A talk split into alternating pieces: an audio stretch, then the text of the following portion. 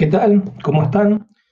Bueno, eh, en la clase de hoy vamos a, vamos a tratar de abordar un periodo que, que implica el análisis del, del, golpe de Estado de 1943 a octubre del 45, para ya después, a posteriori, eh, adentrarnos en el análisis del surgimiento del peronismo y el análisis de los eh, gobiernos peronistas.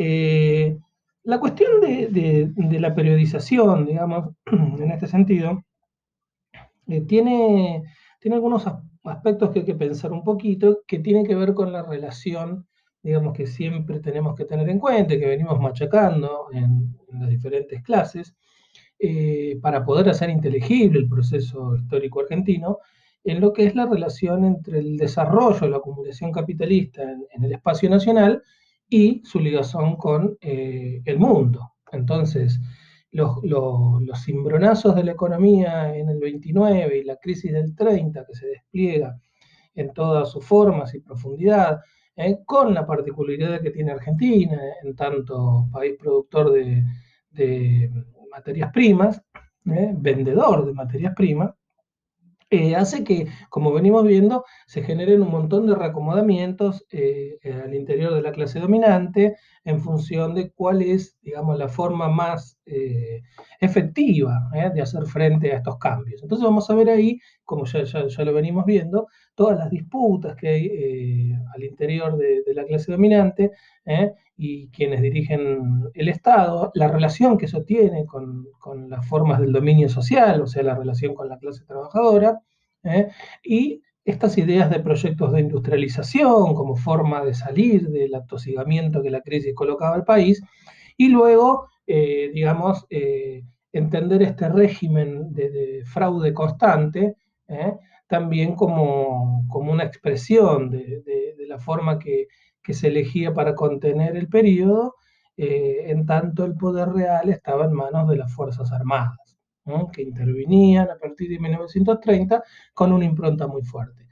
La Segunda Guerra Mundial, es decir, un acontecimiento de índole mundial, sacudió, como no podía ser de otra manera, eh, todos los debates que se venían dando en la Argentina eh, y los posicionamientos que, que había en relación al, al, cómo desarrollar, digamos, el, capitalismo argentino.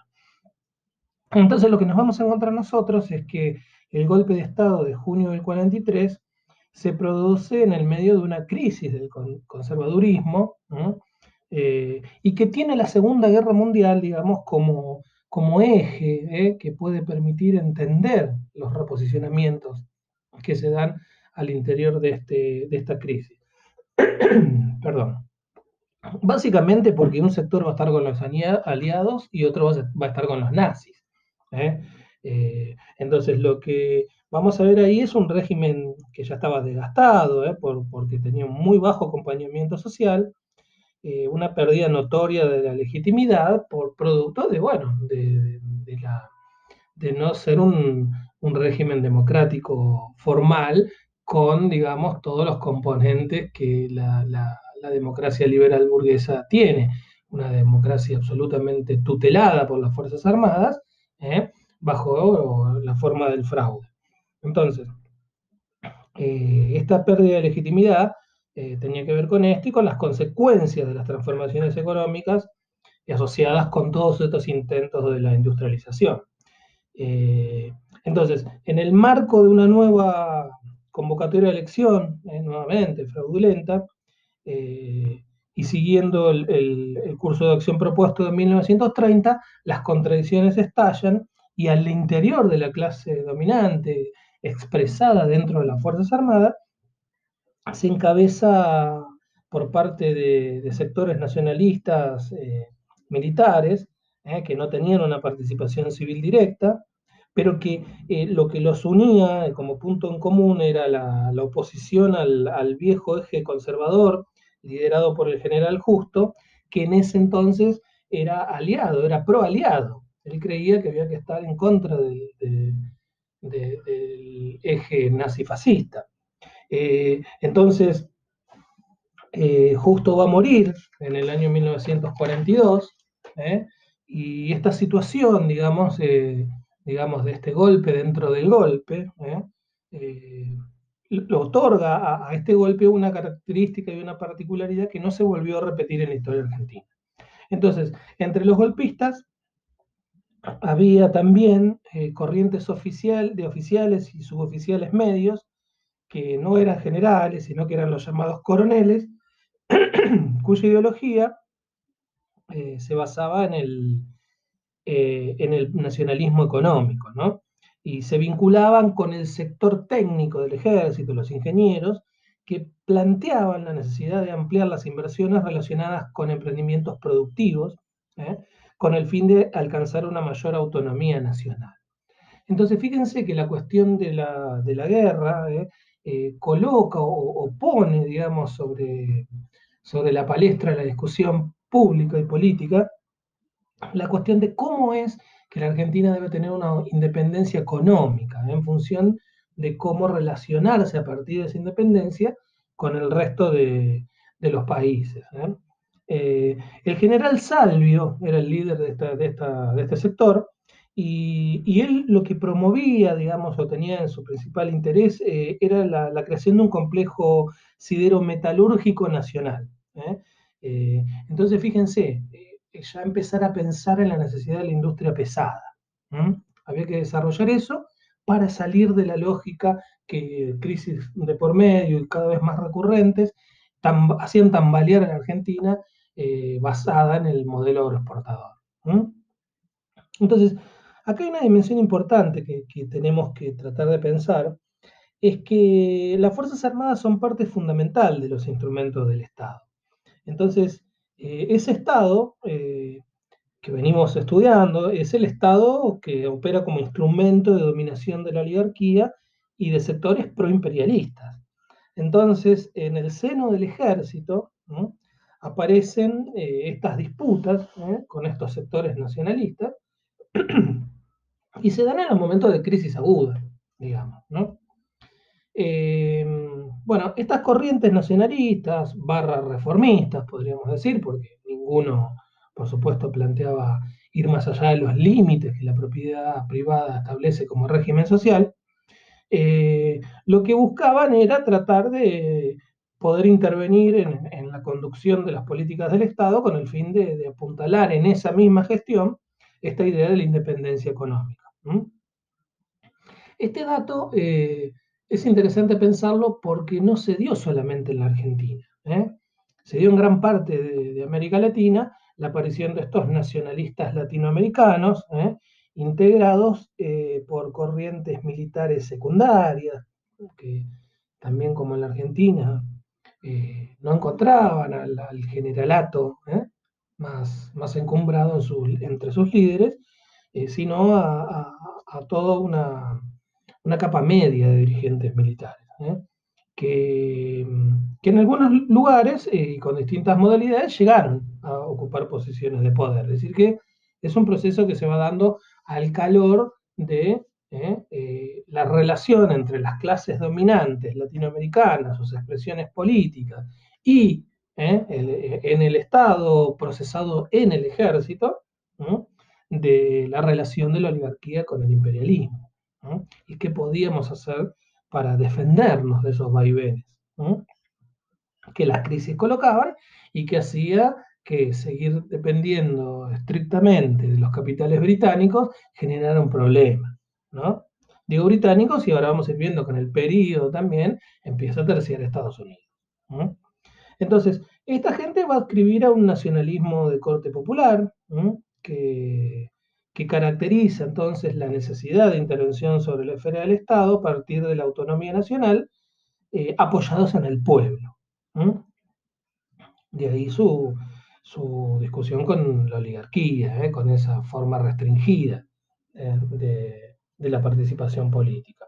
Entonces, van a tomar cosas del viejo irigoyenismo, en el sentido de esa relación con, con el movimiento obrero, con las clases populares, ¿eh? incluirlos en una coalición, en una fuerza social. Eh, y entonces eh, van a expresar estos sectores a, precisamente a las capas políticas y dirigentes que emerjan del desarrollo del proceso industrializador. Entonces, entre 1943 y 1946 se van a expresar todas las contradicciones políticas de, los gobiernos que existían desde el periodo oligárquico conservador, ¿eh? Eh, llevados a una, a una, escala muy, muy aguda, producto de un cimbronazo muy agudo, como es la Segunda Guerra Mundial. Entonces nosotros vamos a encontrar ahí que en la presidencia de Ramírez, entre 1943 y 1944, lo que va a predominar es la hegemonía de la corriente militar nacionalista, oligárquica y tradicionalista. Es decir, terratenientes, pero que en su seno eh, coexistían con militares que eran pro-alemanes y, por lo tanto, eh, opuestos a una vinculación con los aliados. Fíjense entonces que las, las alineaciones políticas, los alineamientos políticos, mejor dicho, eh, estos reacomodamientos y demás, tenían, digamos, formas no tan definidas en lo ideológico, pero sin embargo iban expresando bloques políticos. Entonces, también había en, el gobierno eh, pro-aliados, como ser el caso del ministro de Hacienda, Santa Marina, o el de Relaciones Exteriores que se llamaba Storni.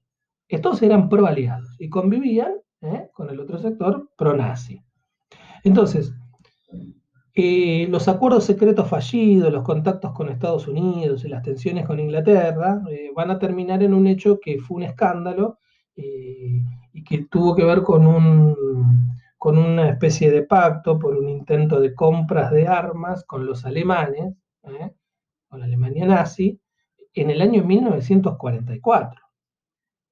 Es decir, un año antes de que termine la guerra, bien entrada la guerra. Eh, frente a esto, Estados Unidos obviamente eh, empieza a ejercer una presión diplomática de toda índole eh, sobre el gobierno de Ramírez y este va a ceder y va a tratar de reposicionarse de alguna manera que lo deje mejor ubicado. Y en enero de 1944, Argentina, bueno, ahí sí va a romper la neutralidad y va, va digamos, a condenar eh, la Alemania nazi, por lo tanto, eh, va a apoyar con este gesto a los aliados. Eh, que sin embargo, digamos, desde la óptica del imperialismo yanqui, esto no, no, no alcanzaba, y lo, lo, obligan a renunciar, empiezan las presiones y se considera que tiene que renunciar Ramírez. la presidencia la va, la va a asumir Farrell, quien, quien va a ser de alguna manera eh, quien permite que la influencia de, Perón sea determinante. Recordemos que entre 1944 y octubre del 45, Perón actuó como secretario de Trabajo y Previsión, y luego ministro de Guerra y finalmente ocupó el cargo de vicepresidente. Eh, vamos a ver después, obviamente, en las clases sobre estrictamente el análisis del peronismo, cómo se dio esta, cuestión. Pero lo cierto es que con este poder, eh, Perón pudo gestionar la cuestión de los ascensos al interior del ejército eh, y a partir de colocar a gente afín a, su pensamiento y a su alineamiento político en puestos claves, eh, pudo disputar el control de las Fuerzas Armadas enfrentando a, la corriente nacionalista, oligárquica, tradicionalista, pro-alemana, pro-fascista y pro-franquista. Entonces, eh, la configuración daba como resultado un proceso político abierto, en disputa. Y disputas del interior del ejército para intentar comandar este proceso y dar una salida de tipo política. Entonces es un periodo muy convulsivo, relacionado con las tensiones abiertas que la Segunda Guerra Mundial eh, generaba, y donde se agudizaban todas estas tensiones con Estados Unidos y con las corrientes opositoras ¿eh? Eh, dentro de las Fuerzas Armadas. Y obviamente que esto generaba tensiones con la oligarquía y con el capital extranjero. Eh, vale acá aclarar que hay todo un ángulo, una corriente, no, digo corriente, pero sí, sí, todo un ángulo interpretativo muy interesante para pensar este, estos momentos de la historia argentina en la cuestión de del triángulo que se formaba entre las relaciones económicas, políticas, ¿eh? entre Estados Unidos, la Argentina Inglaterra. Esto porque Estados Unidos iba emergiendo como la principal eh, potencia económica que iba a relevar eh, en, ese lugar precisamente a la corona británica. Y que al final de la Segunda Guerra Mundial obviamente lo va a encontrar Estados Unidos como, como el líder de todo el bloque capitalista mundial, la potencia hegemónica. Entonces, eh, después, obviamente, eso va, a llevar a todo un, desarrollo político muy profundo en relación a que la resultante de la Segunda Guerra Mundial amplía los horizontes de la Revolución Rusa, el avance de la Unión Soviética, y bueno, se abre todo un periodo muy, muy interesante de la historia y muy conflictivo. Entonces, Inglaterra era el aliado natural, digamos, desde casi colonial en su relación con Argentina, y acá empieza a pensar algunos sectores que, bueno, que, ahora hay que empezar a ver cómo nos manejamos con los yanquis, ¿eh? porque los ingleses están en caída. Entonces, todos estos componentes están a la hora de, este proceso abierto en, lo político, a, la, hora de analizar. Estados Unidos lo que va a plantear en ese entonces es que le resultaba inadmisible la, posición neutral de la Argentina, eh, en tanto estaban avalando al nazismo. ¿no? Eh, inadmisible también le parecía el tipo de vinculación entre Perón y el movimiento obrero, con los sectores populares del campo, y, están muy preocupados por la popularidad, el prestigio y la influencia de, Perón. Entonces, en octubre de 1945, eh, sectores militares se movilizan y hacen un golpe, otro golpe, dentro del golpe que ya se había iniciado en el 43. Entonces se rebelaron las tropas de Campo de Mayo a cargo del general Ábalos y le exigieron al presidente Farrell que lo eche a Perón, que lo saque de toda responsabilidad política y lo encane, ¿eh? que vaya preso. Entonces, el 9 de octubre finalmente lo, destituyen a Perón y, lo mandan preso a la isla Martín García.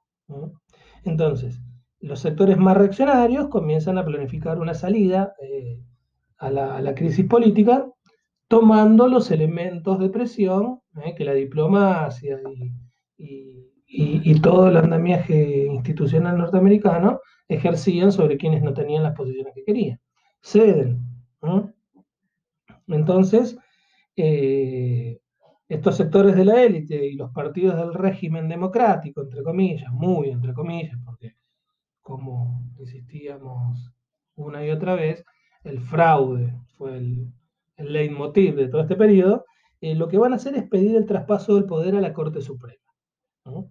Eh, esto obviamente lo que hace es distanciar a ese cuerpo político, a esa alianza social ¿eh? que realiza este golpe y toma estas medidas, distanciarlos absolutamente de los intereses populares, de los obreros, de los más postergados que veían en esa Corte Suprema, con justa razón, a, los representantes directos de la oligarquía, eh, que ya empiezan a trabajar en, un nuevo, en la formación de un nuevo gabinete. Eh, es una Corte Suprema que desde 1930 había legitimado todos los actos de la dictadura, por lo tanto tenía un carácter profundamente antipopular. ¿eh? Eh, entonces, en este momento aparece una expresión, digamos, que, daba cuenta de, una necesidad social, de revanchismo patronal, ¿eh? Eh, que era la frase anda a cobrarle a Perón, era una frase que usaban los burgueses y circulaba ahí en el sentido común, cuando los obreros querían un aumento salarial. Estos sectores se vieron envalentonados y dijeron, bueno, vamos a tomarnos una revancha por estos avances que ha tenido esta gente durante la gestión de Perón en el gobierno. Bueno, eh, todo este plan se fue al diablo porque se generó una, agitación política y social impresionante eh, que daba cuenta de todos estos cambios, tensiones y reposicionamientos políticos y que va a desembocar, ni más ni menos, en el 17 de octubre en la irrupción del pueblo, ¿no?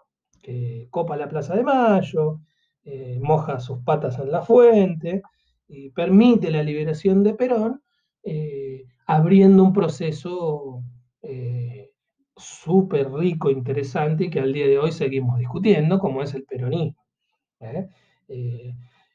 el 17 de octubre en sí mismo tiene, tiene un montón de significaciones para discutir, ¿no? Porque fue el origen de, de, elaboraciones teóricas que trataban de entender este proceso, ¿eh? este aluvión zoológico, va a decir, van a decir por ahí sectores ligados al Partido Socialista y más o menos con la misma línea el Partido Comunista, ¿eh? los cabecitas negras, ¿eh? estos van a ser los futuros descamisados posteriores, es decir, la clase obrera defendiendo sus derechos y que era vista en términos políticos como una anomalía, una anomalía. ¿eh?